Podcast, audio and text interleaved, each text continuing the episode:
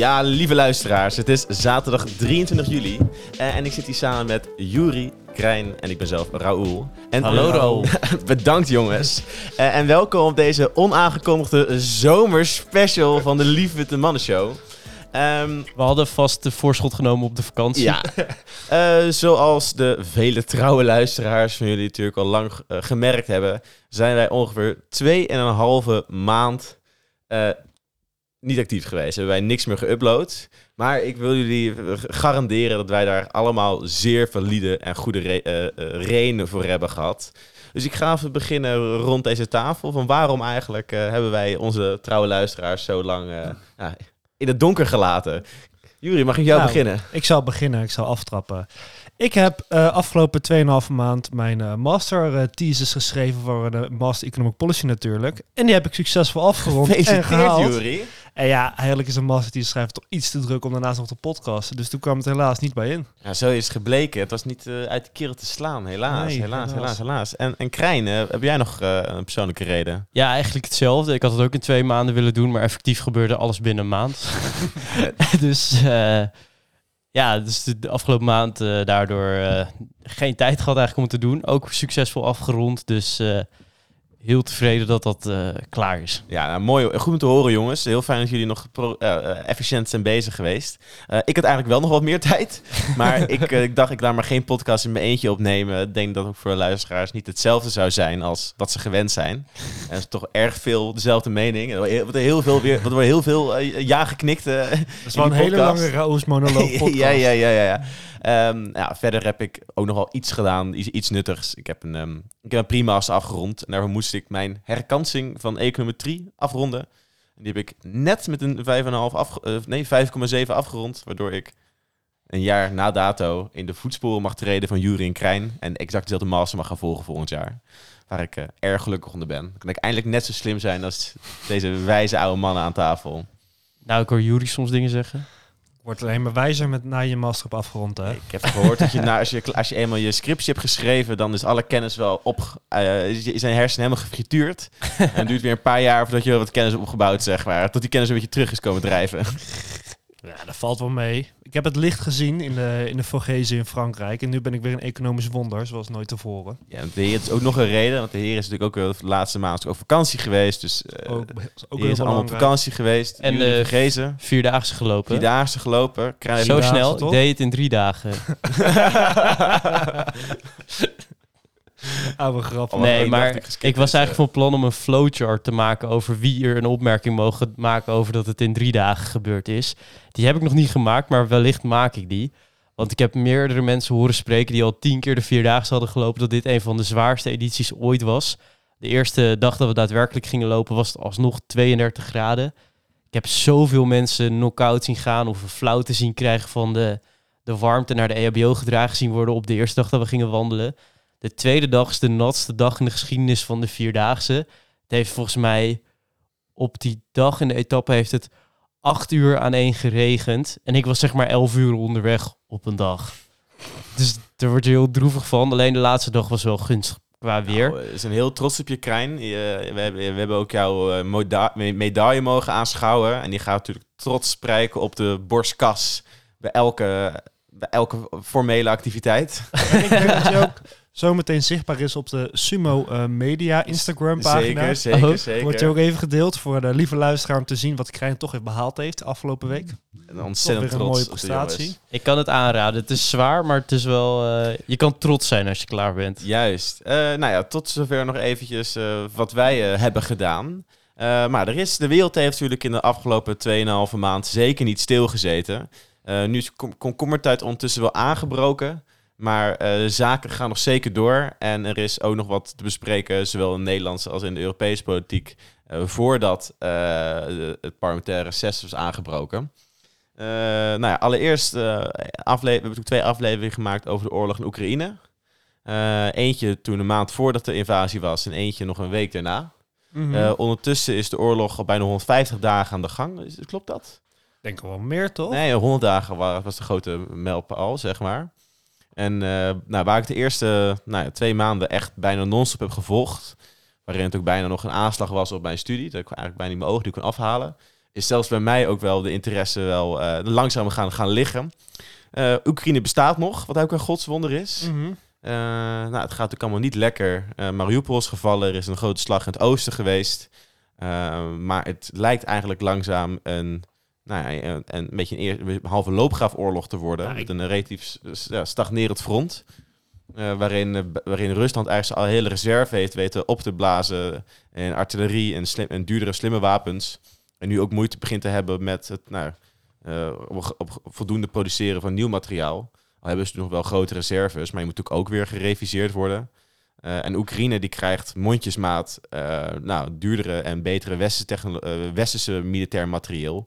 Maar niet in een schaal groot genoeg om eh, eh, de Russische overmacht aan nou, lage kwaliteitsspullen nog te kunnen. Nou ja, ze hebben nu die, eh, die HIMARS gekregen Ja, van de HIMARS, ja. HIMARS, uiteindelijk is er in deze oorlog zijn er geen, eh, zijn er geen golden guns, zeg maar. De HIMARS heeft heus wel een impact. Maar het is eigenlijk gewoon een lange termijn precies artillerie. Een soort kruisraket op een, op, op een truck. Eh, niet heel ver kan, maar wel precies is. Ja, En, maar ze hebben er zo weinig van, een stuk of tien.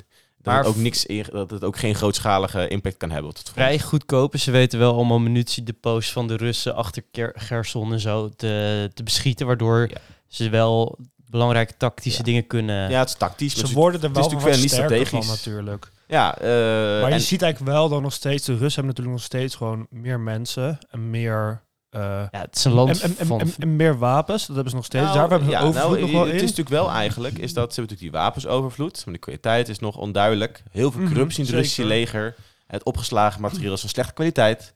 Ehm eh, hoop problemen met delen die wat verkocht waren. Bepaalde eh, dure systemen, bepaalde dure materialen binnen die systemen.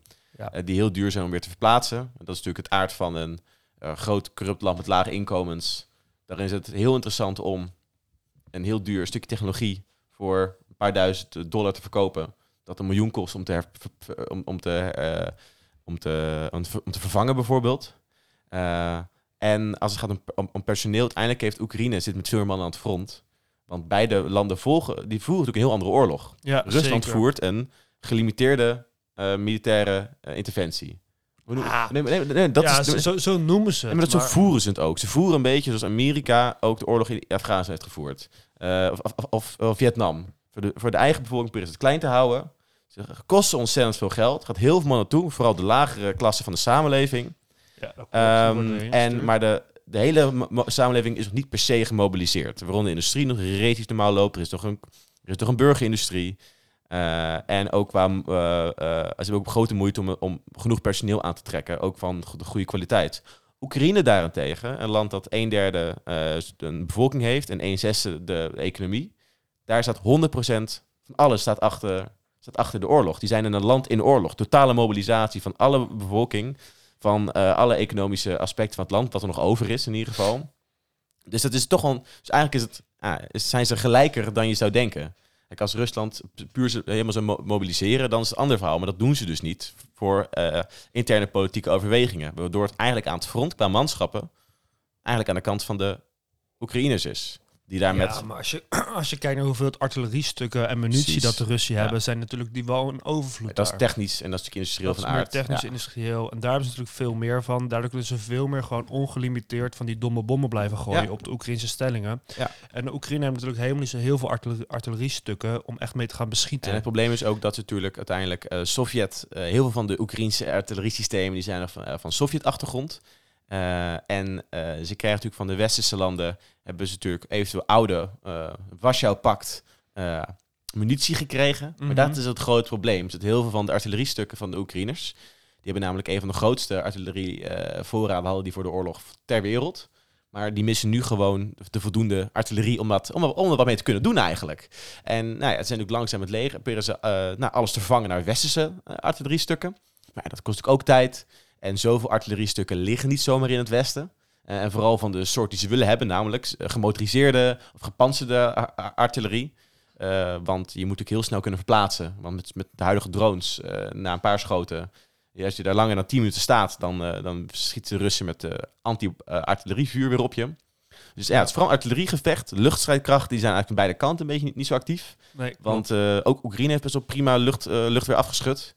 Eh, dat is eh, een Sovjet-erfenis nog. Dus er wordt, eigenlijk best wel weinig nou, anti-tankgeschut ook niet te doen. Dus het is echt, ja, eigenlijk bijna niet de lucht. Het is allemaal een loopgraven situatie eigenlijk. En het is eigenlijk nu ja, wachten eh, of er Oekraïne grote problemen komen eh, als gevolg van deze oorlog. Eh, er, zijn wat mensen van de eh, geheime dienst zijn opgepakt die, eh, die problemen hadden met eventuele, eh, die eventueel samenwerkten met de Russen.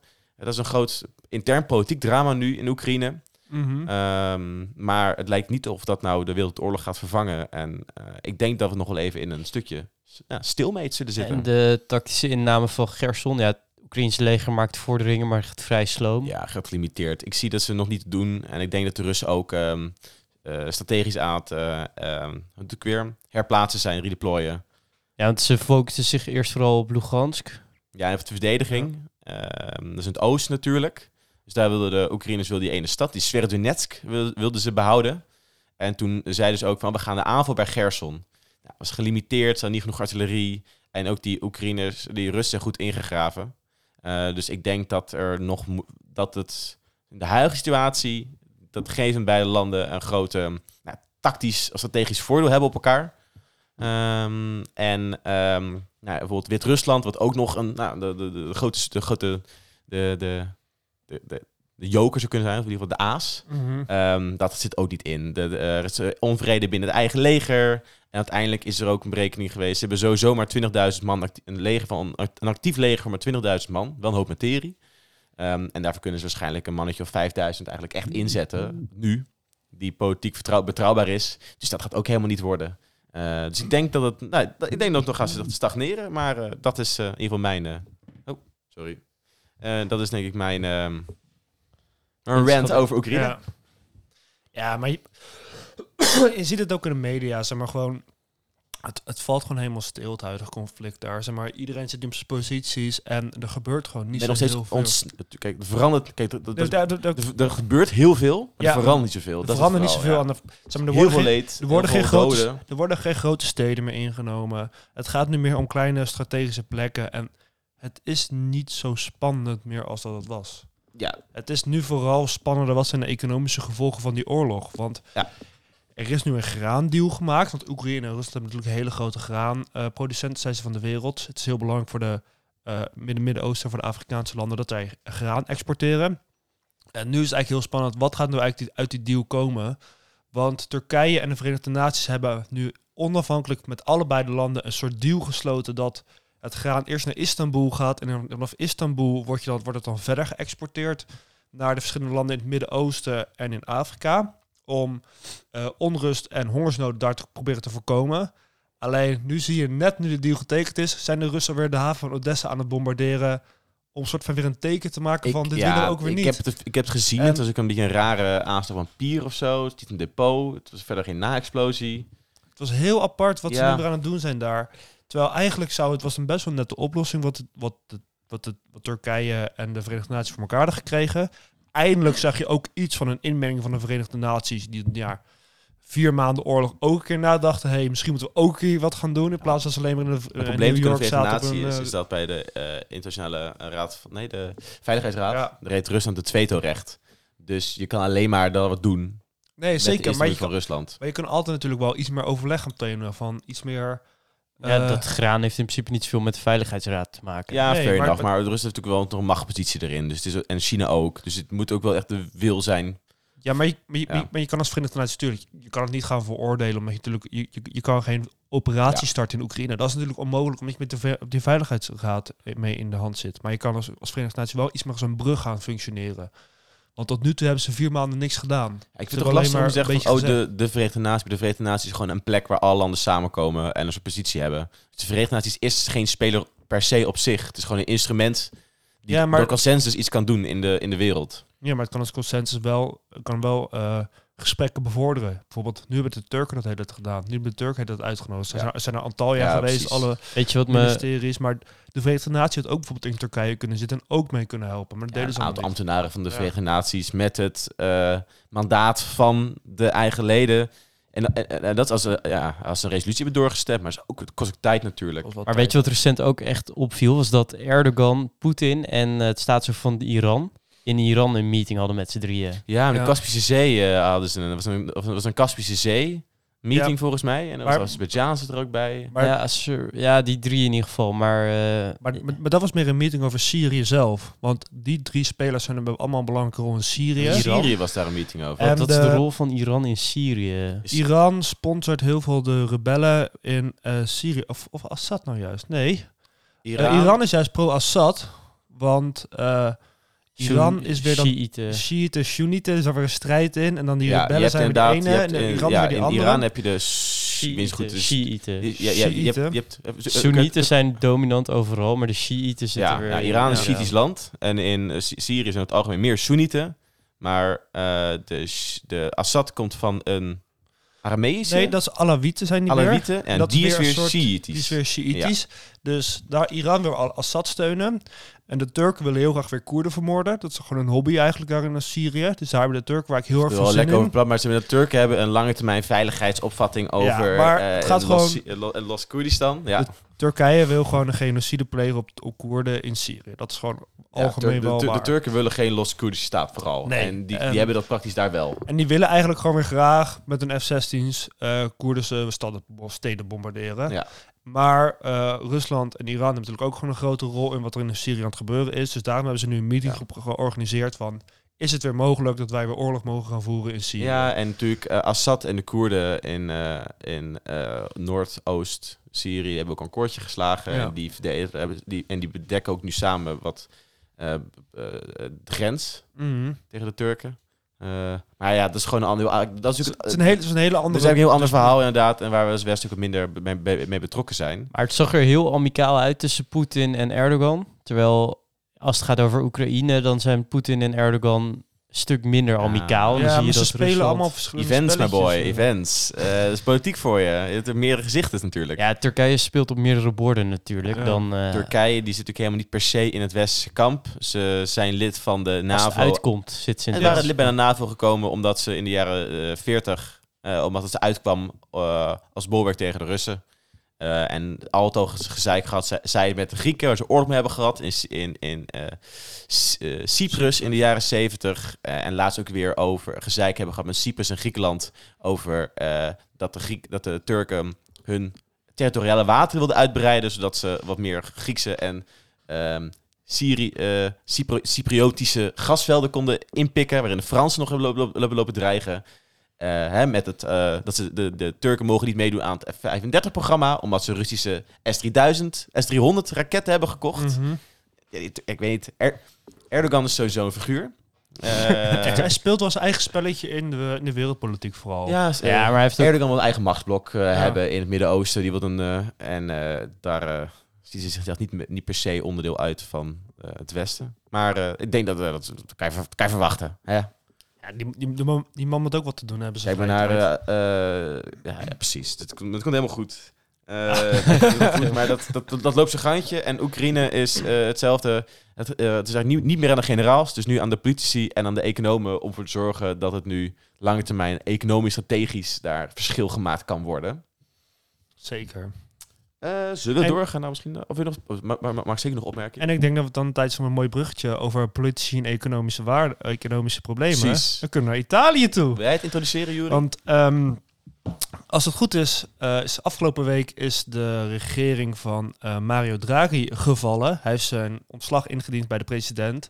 Want Ita- Draghi was de premier van Italië, maar hij heeft niet de steun gekregen meer van een aantal politieke partijen van zijn grote alle, alle, alle partijencoalitie. Vijf sterrenbeweging is in twee kampen uiteengevallen. Ja, maar de, de, de, de rechtse partijen, de drie rechtse partijen, wouden eigenlijk door met eh, onder Mario Draghi, maar dan zonder de vijf sterrenbeweging. Dus die wouden eigenlijk de vijf sterrenbeweging uit de coalitie, uit de coalitie zetten. Eh, alleen Draghi zegt nee, dat ga ik niet doen. Ik wil graag, ik ben een coalitie van alle partijen. Zo ben ik aangesteld. Ik ben niet verkozen. Ik ben soort van aangesteld als soort van interim eh, premier om Italië door deze lastige tijd in te leiden. En dat moeten we doen met z'n allen samen. Ik kan niet een kamp kiezen. Dus dat wouden die heel erg graag doen. En daardoor, en dat wouden die rechtse partijen wouden het niet. Dus toen had, eh had gezegd, dan doen we een, een stemming in het een motie van wantrouwen in het parlement. En dan kunnen jullie kijken, willen jullie nog door met mij of willen jullie niet door met mij? En toen zijn de rechtspartijen niet komen opdagen of die motie van wantrouwen. Want ze wouden niet tegenstemmen, maar ze wouden ook niet voorstemmen. En toen was het eigenlijk voor Ja. wel duidelijk, ik heb geen mandaat meer van deze partijen. Deze partijen willen mij niet meer als, mijn, als de grote leider van deze gigantische coalitie.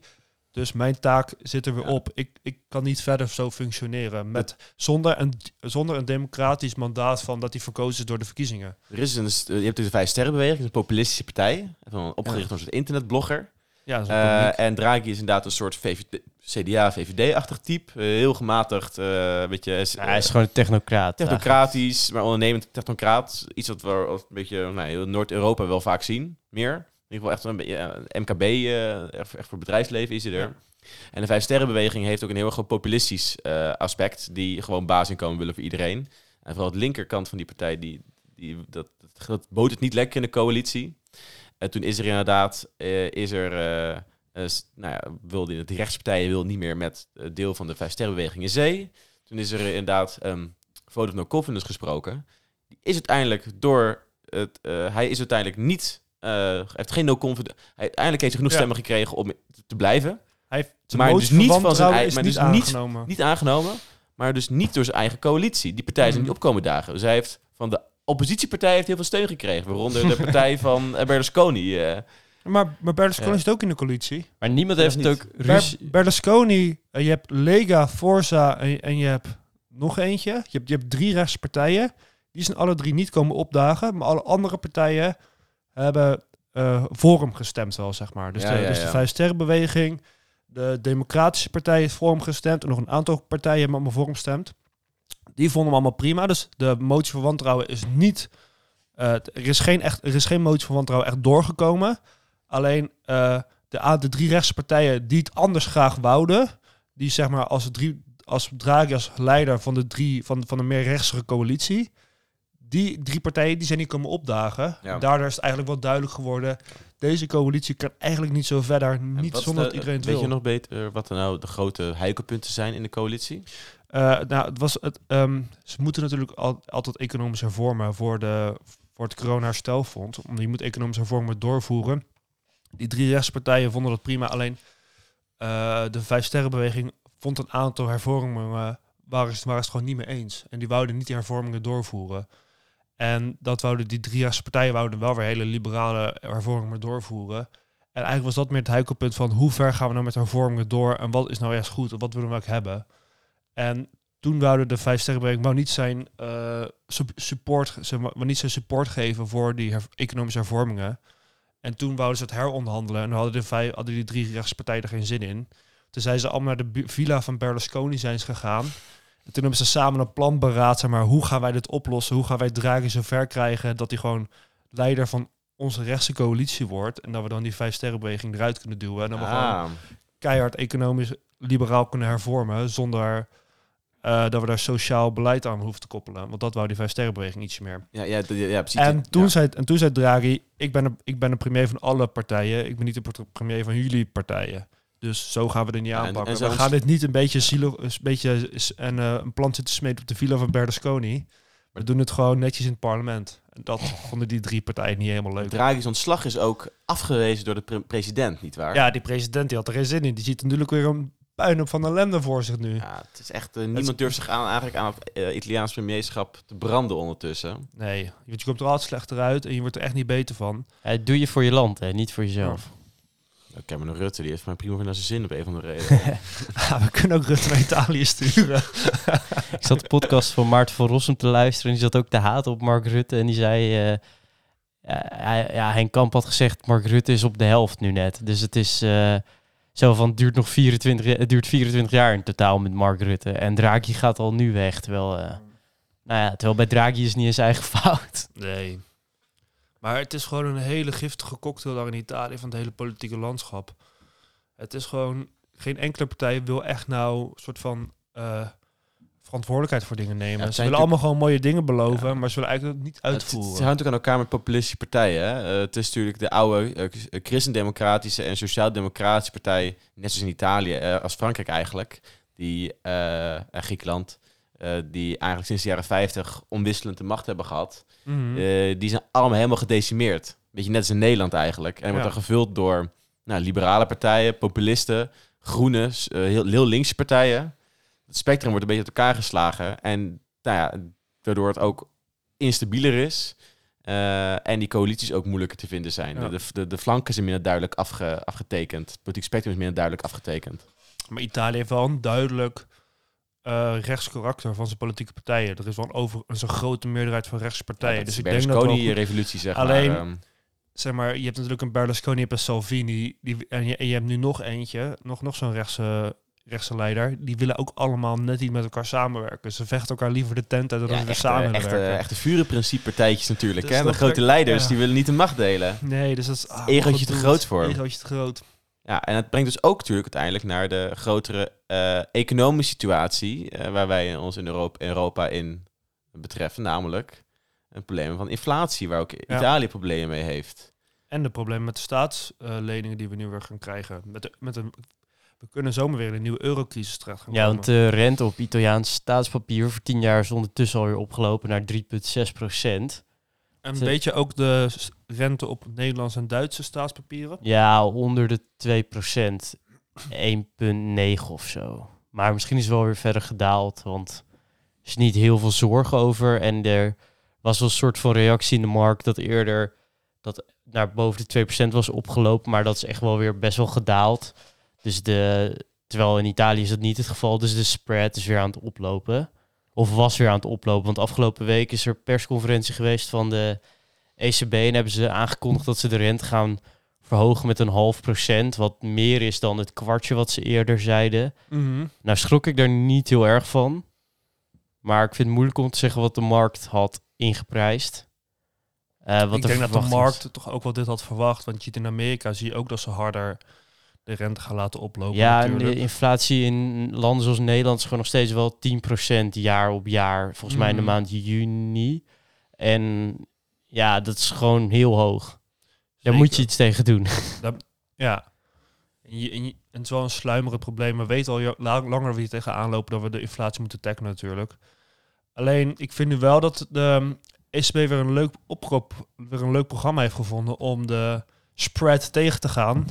Stel, een land heeft nu weer een te hoge, of we vinden dat de, het, verschil weer te groot is tussen bijvoorbeeld Italië en Duitsland. Dan gaat de ECB weer actief Italiaanse staatsobligaties opkopen om de rente weer te drukken. Een soort van weer dat iedereen gelijk komt in op de Europese markt. Wat eigenlijk wel weer een hele grote omslachtige extra stap is van staatsleningen opkopen. Terwijl je eigenlijk ook gewoon met eurobonds het had kunnen oplossen, deze grote spread. Ja, ik weet het niet precies. Dat, dat maar- monetair beleid, hè? Maar Kaag, Kaag had sowieso kritiek hierop. Want vanuit Nederland bezien weet ik niet of je heel blij moet zijn hiermee. Ja, blij misschien dat de rente stijgt. Omdat dat weer normalere situaties geeft voor spaarders. En ietsje kritischere houding ten opzichte van het uitlenen van geld. Wat denk ik niet Mhm. verkeerd is. Want gratis geld is toch een heel raar fenomeen. Waar Waar het is we, helemaal logisch dat gorilla's gewoon twee jaar lang met puur verlies eh, gewoon eh, me gesubsidieerd met boodschappetjes brengt. ja, Kan het, kan het toch jaren volhouden, hopelijk. je studieschuld gaat ook heel lekker met 0% rente erop. Maar ja, Ja, eh, Wel geherfinancierd zo, hè? gaat ook heel goed met 10% inflatie op zich. dat is ook fijn. waarde. Maar ehm, ja, het punt is nog steeds dat, dat dit soort... Ja, als je landen anders gaat behandelen op begrotingsgebied... klinkt niet helemaal houdbaar. En het is een beetje arbitrair wie dan zegt van wie hoort waarbij. En waarom Ja. wordt er dan geen Nederlandse staatspapieren opgekocht? Weet je wel? Ik denk Dat, uiteindelijk ook gewoon weer, het wordt weer lekker bureaucratisch opgelost. Je gaat weer een gemiddelde, je gaat waarschijnlijk gewoon weer een gemiddelde staat, gemiddelde rente op staatsleningen krijgen. Dat neem je dan. En iedereen die boven dat gemiddelde zit, daarvoor ga je staatspapier opkopen. ja, en het is ook weer oneerlijk. Want waarom hebben wij dan eigenlijk zo zuinig gedaan de afgelopen tien jaar, zeg maar? Nou, en, eh, omdat wij, nou, wij hebben heel dom zuinig gedaan. ja, Je, je moet altijd gewoon de kraan van geld openzetten. En Ja, altijd lekker maar jongens, maar eh, dat is dus De verkeerde... Italianen die hebben juist... eh, De Italianen hebben het juist gedaan. hebben heel, hebben Goed. prima, hebben een prima begrotingsoverschot gehad na de laatste jaren. Eh, alleen in Italianen corona hebben ze een klein dipje gehad. Eh, maar eigenlijk, eh, je ziet dat ze... Ik, ik, die, die Oostenrijkse econoom eh, op Twitter... oh ja, Philip, Philip Heimberger. Ja, dat is eh, een heerlijke kerel. Echt een topper. Die, app dat, die gooit dat leuke papertjes op Twitter en ook goede graphs. Waaronder inderdaad dat Italië... eh, nou, die je ziet inderdaad dat eh, de overheidsoverschotten sinds 2002 dalen. Maar echt vanaf ah, van bijna 4%. De tekorten. Nee, de overschotten. Overschotten. Structureel overschotten. Alleen de crisis, kleine dip. Terwijl Duitsland eigenlijk heeft, heeft een veel lager overschot en langere dip. Ja. Maar, eh, maar hoezo eh, hebben ze dan een staatsschuld die meer dan 100% van eh, dat komt eigenlijk, eigenlijk, GDP is? dat is eigenlijk meer door de jaren 80. Dat is een erfenis vanuit de jaren 80. In de jaren 80 hebben ze heel slecht economisch beleid gevoerd. Ja. Toen hebben ze hele Linkse grote partijen? Linkse partijen? rechtse partijen. Oh. Krijn, rechtse. Dat is alles. Alle Italiaanse partijen, Krijn. Ja, Italië heeft natuurlijk een heel is pas Oude, later eh, eh, heeft, eh, heeft, eh, is economisch ontwikkeld, pas in de jaren 60, 70. Dus dat stopte heel vroeg in de, in de crisis van de jaren 80. En toen hebben ze heel veel bijgebouwd. Heel veel, van al, die, al die bruggen die in Genoa aan elkaar donderen, allemaal komen al van die tijd.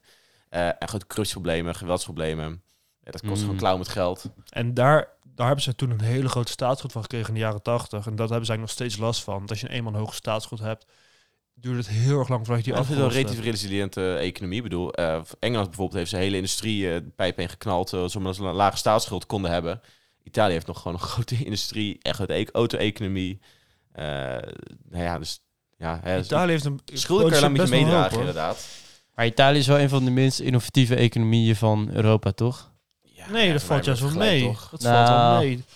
Schulden Maar, kan maar, gewoon- maar, maar dat ligt ook weer hoe je innovatie gaat natuurlijk gaat definiëren. Ita- Italië heeft best wel een eh, veerkrachtige en eh, innovatieve economie. Er wordt best wel een hoop geproduceerd. Maar dan zie je Maar vooral in Noord-Italië natuurlijk. In ieder geval geen unicorns en eh, ja, het is maar net inderdaad hoe het Ja, definieert. ja, maar zoals in ieder geval die, die, Nee, de Heidegger, ze, hebben nee, wel, ze hebben wel redelijke ondernemerschapscijfers. Heimeiger, Dus- heet die kerel? eh, Heimberger. Heimberger. Is dat echt... Italië, dat is het punt eigenlijk, is...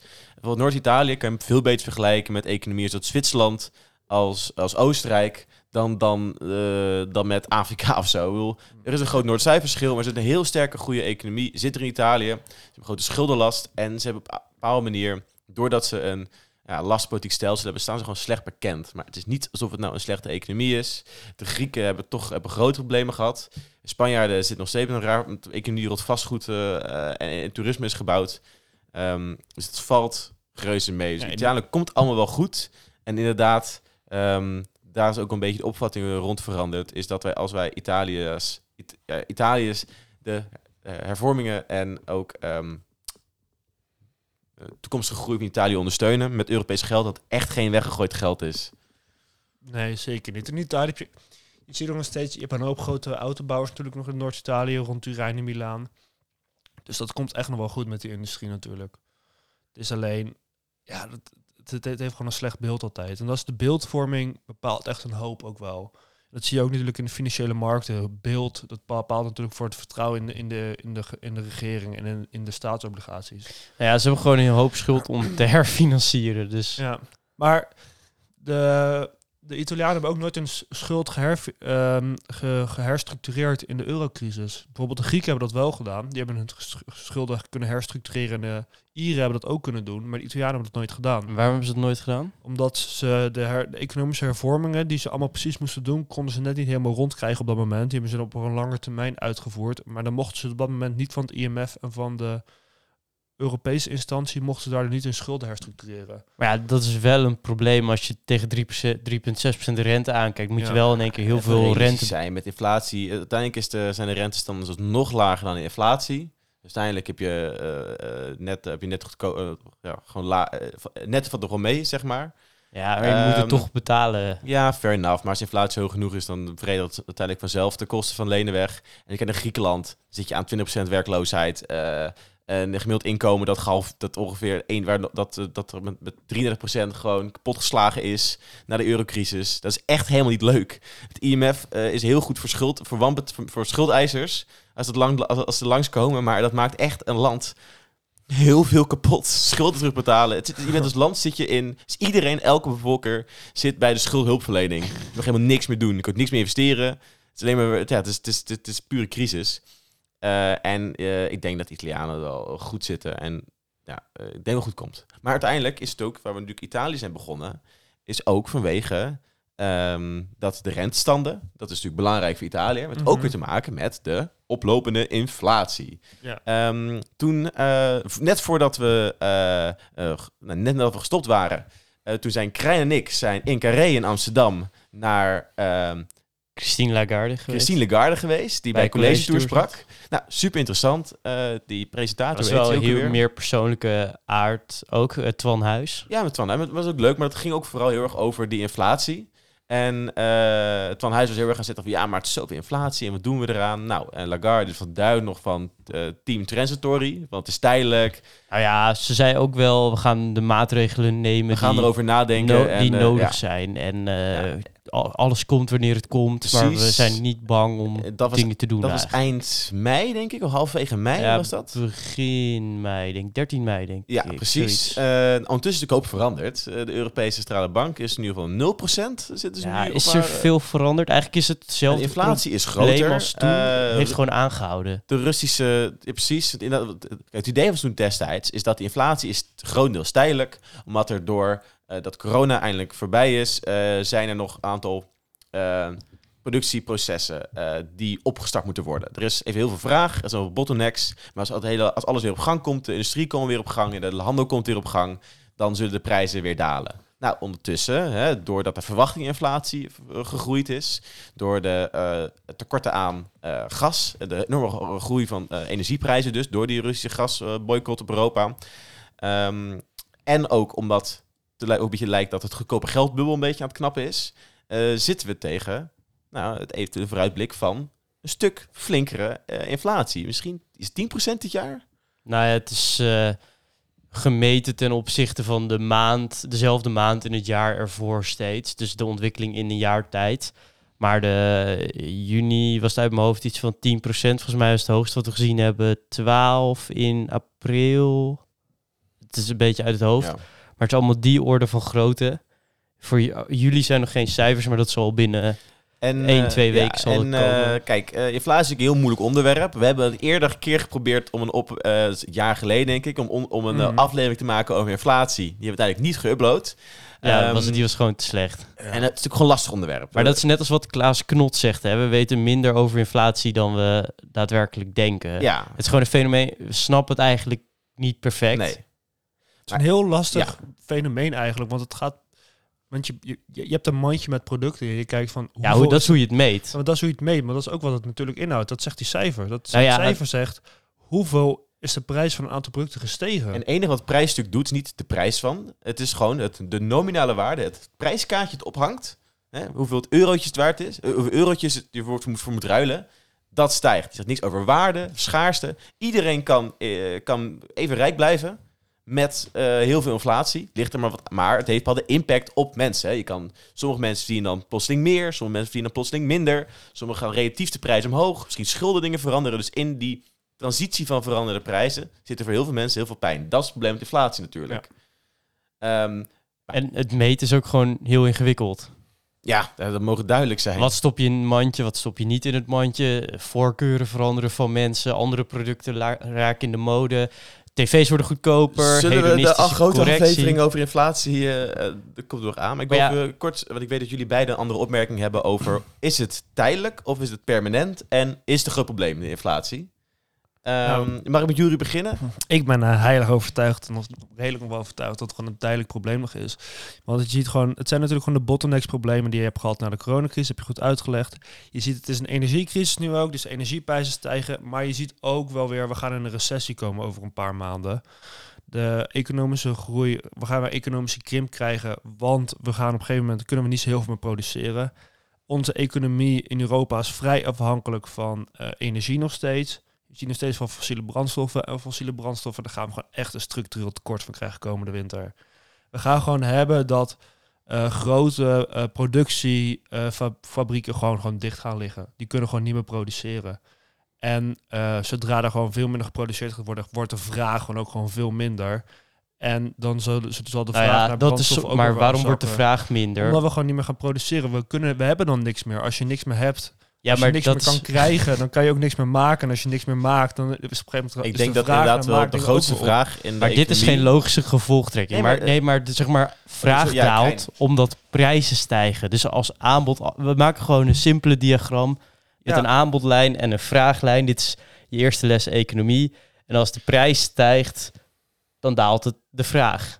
Maar het aanbod Ja. neemt in Maar je hebt principe natuurlijk toe. uiteindelijk... Je hebt dan Nee, ja, nee, het maar- aanbod maar- neemt- aanbod neemt toe, maar het aanbod gaat op een gegeven moment ook stoppen. Je kan ook, je hebt ook een stop in aanbod. Op een gegeven moment kan je geen aanbod Maar meer krijgen, omdat van- je niet meer kan produceren. Ja, ja, maar dat maakt niet uit. Maar dat zorgt Dus dus dat gaat prijzen... gaat weer dalen. Ja, maar kijk, wat dat dus doet met inflatie... dat product zit nog in het mandje, want het mandje verandert ook niet van week. Nee, Op week. klopt. Dus de prijs van dat product wat in dat mandje zit, gaat dan misschien wel over de kop, waardoor het mandje dus, de inflatie hoe je die meet, dus eigenlijk nog steeds toeneemt. Dus het, Ja, er zijn dus twee. Je hebt korte en, dat je hebt korte en lange termijnen effecten. En die reageren beide anders op inflatie. Korte termijn, als er plotseling gascrisis, er kan niets geproduceerd worden. Nou, mensen vragen nog steeds evenveel, want ze hebben nog steeds evenveel loon. Dan gaan ze meer vragen. Ja. Eh, maar, de, er is minder, maar er is evenveel vraag, maar er is minder aanbod. Dan stijgen de prijzen. Dat is korte termijn. nou ja, Dat dat meer is, inflatie. Lange termijn verliezen de, ook weer die, al die mensen hun baan. Gaan ze minder Ja. vragen, stijgt, daalt de prijs weer. ja, dat is dus de vraag of dat gebeurt. Ja, dat is waarschijnlijk wat gebeuren, denk ik. Nou ja, dat er zo'n krapte op de arbeidsmarkt op dit moment, dat werkgevers wel even na gaan denken voordat ze hun personeel gaan ontslaan. Want we hebben nu allemaal gezien dat als je gaan- personeel ontslaat, krijg je niet zomaar personeel weer terug als Nee, het weer beter maar gaat. ik denk dat je het uit- uiteindelijk gaan ook... eh aantal bedrijven gaan ook gewoon failliet komen het komend jaar. Nou, dat hoeft helemaal niet. Want dat, Je- ik- je- laten je we ziet het niet. wel gaan gebeuren, want op een gegeven moment kunnen bedrijven de energieprijzen niet meer betalen. ja, En maar, dan ben je genoodzaakt om gewoon te stoppen en dan ga je gewoon failliet en dan is het klaar met je bedrijf. maar laten we niet de fout maken om een recessie te gaan voorspellen. Want je voorspelt een heftige recessie als die er niet komt. Een lichte recessie als er een hele zware komt. Of je mist hem gewoon helemaal.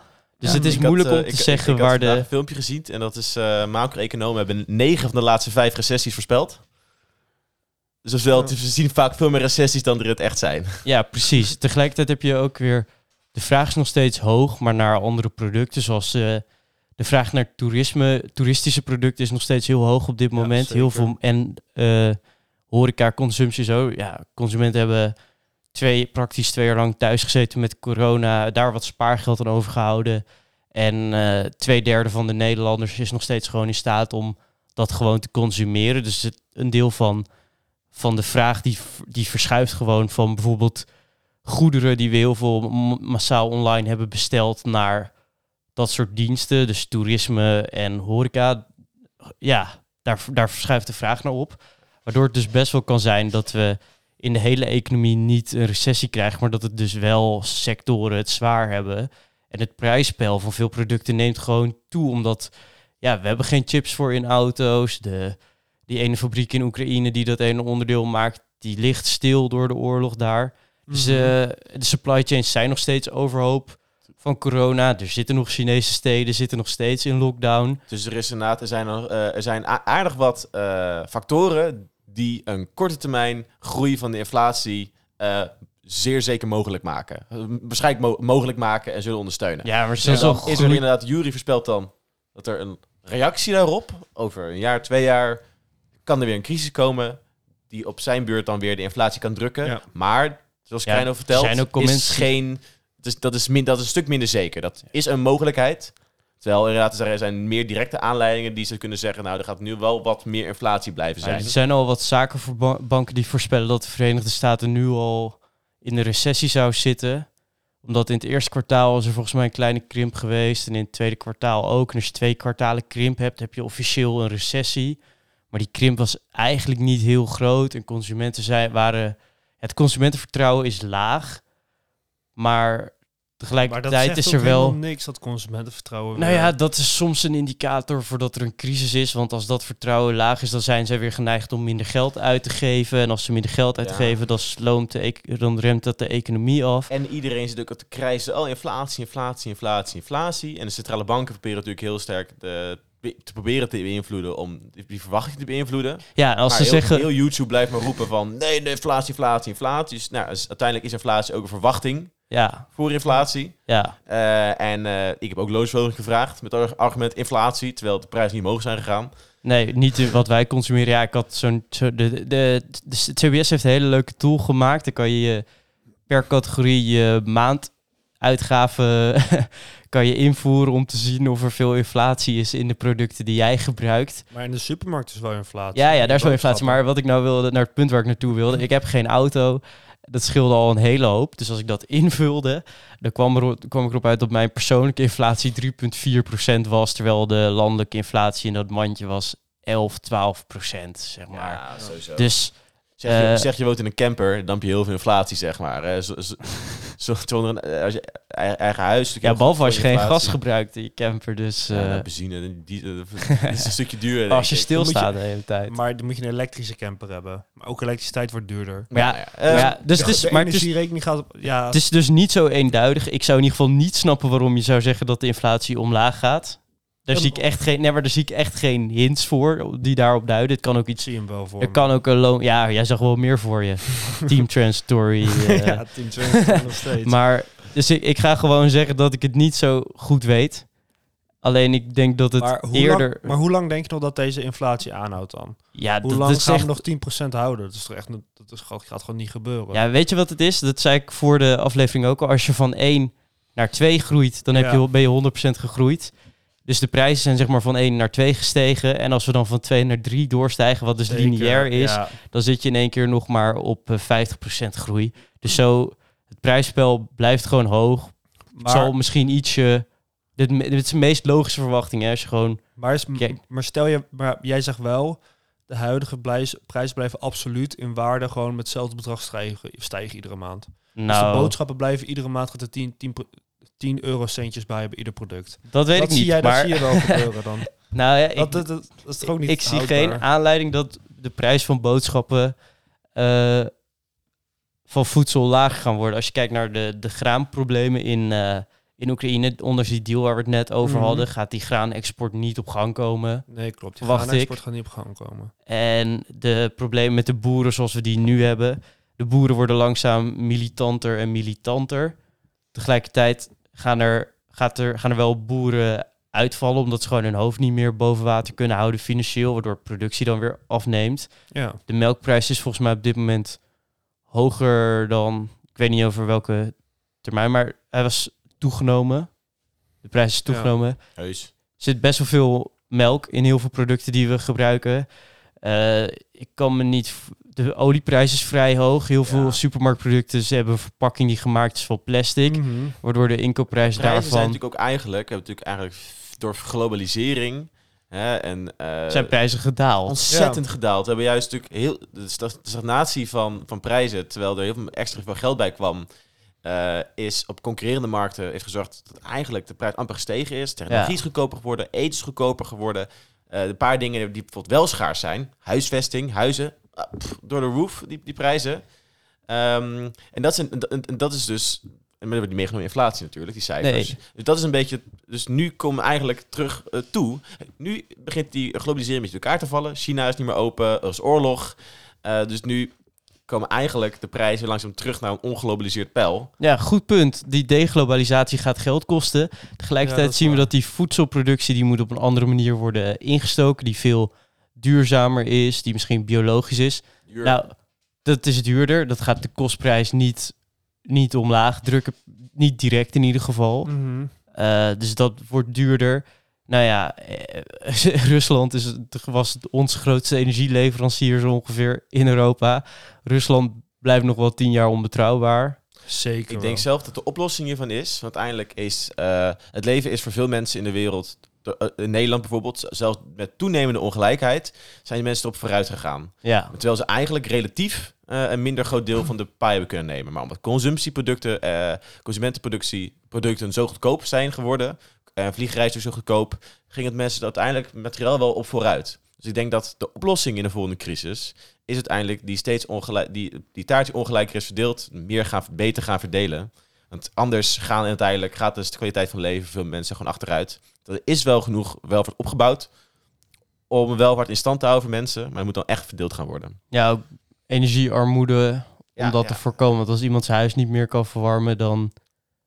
Ja, er moet gewoon een hoop meer verdeeld worden, want Ja. er is wel genoeg, maar er moet gewoon eh, al die Maar- welvaart opgebouwd hebben. En dat, we kunnen niet meer leunen op goedkope consumptieprijzen. Dus ook de vraag die ik u gesteld had aan Lagarde, is de angst voor inflatie ook vooral eh, het gevolg dat mensen vooral eh, vergelijken aan de jaren 80? Aflevering ooit nog gekeken. Ja, is er niet in. Zat er niet in? Uitgeknipt. Oei. Eh, het was een interessante vraag, was, vond ik. ja, dat ook Ehm, wel reden. zijn mensen vooral bang voor inflatie? Omdat mensen denken van, oh, het is dezelfde inflatie als de jaren 80. En als de vervolgvraag was, ehm, mensen zijn ook vooral bang voor inflatie, omdat mensen nou ja, geen beeld hebben van loonstijging al bijna 40 jaar. Dus als ze de prijs omhoog zien gaan, denken ze, ja, mijn loon blijft toch hetzelfde. Terwijl dat was natuurlijk een heel andere reactie dan men in de jaren 70 en 80 had.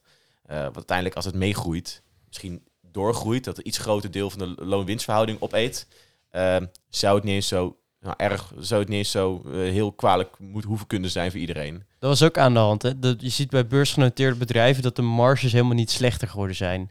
En heel veel zogenaamde inflatie zijn eigenlijk eh, bedrijven die gewoon marges hebben verhoogd op bepaalde Ja, producten. gewoon door. En dat is wat de Amerikaanse. eh, Dat schreef de Economist, dus dat dat, dat de oh, dat grote... wel- ja, ja, de Amerika is ook achter. een groot deel Ja, van de- het politieke discours. De Is dat winstprijsspiraal noemen ze het. ja. Ja. ja In plaats van- winstprijsspiraal. In plaats van het loonprijsspiraal heb je nu een winstprijsspiraal. Dat je, dat je eigenlijk ziet, door grotere winsten worden, doordat eigenlijk de marge verhoogd zijn, zijn de prijzen weer duurder geworden, zijn de winsten weer groter. Daar zouden we eigenlijk een keer een aflevering die- over moeten maken. Dat vind, ik, die dat, vind ik echt een, dat vind ik echt een heel goeie, want het is een heel belangrijk aspect in de Amerikaanse discussie over inflatie. Eh, De Republikeinen zeggen, oh, overheid geeft geld uit. Mhm. De Democraten, met Bernie Sanders en Elizabeth Warren voorop, die zeggen juist, nee, het is toenemende winsten die het probleem zijn. Er-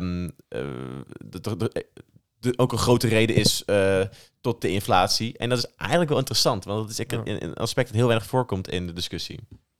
Ja, de winstprijsspiraal. Ja, de SP was er laatst ook mee begonnen in Nederland, maar dat was toen weer gelijk stilgevallen. Want het is een net iets te gecompliceerd verhaal om zomaar uit het niets te komen Ja, te nou, vertellen. het heeft wel want wat, het, het, is- natuurlijk, het is eh, wel- het heeft wel echt waarheid. Consolidering, marktmacht is natuurlijk toegenomen in de laatste 40 jaar. Eh, bedrijven hebben toch eh, een paar, paar grote bedrijven eh, die grote sectoren domineren. Eh, en je hebt eigenlijk toch, ah, toch een grote marktmacht om hun, eh, om hun winstmarge in stand te houden. Nu denk je het ook bij de terug naar de boeren Terwijl juist, discussie, loon, ziet terwijl juist loon-winstverhouding, terwijl winst, terwijl loon juist, er is helemaal geen kartelvorming zoals vroeger wel het geval was met, Ja. eh, met, met, met, eh, met vakbonden. Dus daar zijn de prijzen worden, worden veel makkelijker gedrukt in, in, in geval van crisis. Maar mensen Zeker. moeten dus eigenlijk aandelen kopen. Mensen, er moet gewoon meer concurrentie komen. Echt, als echt goede ne- neoliberaal is natuurlijk de taak van de overheid om overal concurrentie te, te creëren in de samenleving. Hè? ja. Ja. Maar ehm We hebben nog iets niet aangestipt, eigenlijk. eh, wat over Schiphol, maar ik kan echt mijn reet roesten als ik eerlijk ben. Ja, Jury en ik Ja. hebben wel een vlucht gemist. Maar dat is meer persoonlijk leed, Meer denk ik. persoonlijk Eh, leed. laten Ja, we maar daar de luisteraar niet mee... eh, Ja, het is gewoon een band op Schiphol. Ja, nou, ik ga gewoon lekker met de auto deze vakantie. Eh, de hele vakantie op vakantie, dus ik heb geen last van Schiphol. Dat is heel verstandig. en uh, idee. beter voor het milieu, hè, dat vliegen. Dus eh, ik ben weer, eigenlijk- eh, groen bezig. Wandelen of fietsen is nog beter, maar... eh, Nee, ik ben nog ergens komen in mijn leven. Maar je, maar, je, maar je had ook met de trein kunnen gaan. Je had ook een Interrail-ticket kunnen kopen. Ja, Dan moet je met de eh, we vervuilende auto. Nou, betreft, we gaan één keer gaan we met eh, een vol. Wat is het? 1, 2, 3, 4 rijden. Nee, negen persoons busje. Gaan we naar Bratislava toe. Ik denk dat een negen persoons busje niet eens heel veel, een heel veel slechtere impact heeft dan een, een halve dieseltrein die door, eh, t- door de Oost-Europa heen tuft, zeg maar. Zee, ja.